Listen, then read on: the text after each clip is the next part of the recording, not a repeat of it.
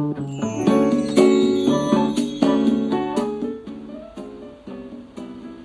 んにちは、甲斐まりえです。いつもありがとうございます。感謝しています。ということで、昨日はですね、ルレクチェのお話をしたかと思うんですけれども、今日も食べ物のお話です。こちらも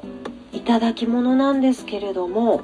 皆さん胡椒お好きですか？あのドラクエなんかでこれ言っちゃっていいのかな？ドラクエやったことない人のために言わない方がいいのかな？あの胡椒を探す場面があるんですよねドラクエで。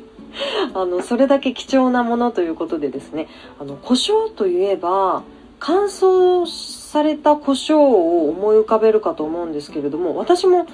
今まで胡椒は乾燥してるでしょっていうふうに思ってたんですけれどもなんとですね生胡椒をいただいたんですね。しかもただの生の胡椒ではなくて生の胡椒の状態で塩漬けにされたですね塩漬け生胡椒というええー、と思うじゃないですか。すごく美味しくてですねこちらもう何でも合うんですよ。このトーストにチーズを乗せた上にかけたり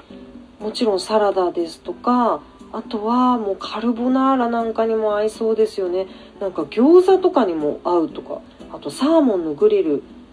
ですね。タルタルソースの上にかけても合いますよっていうこういう冊子も一緒にいただきまして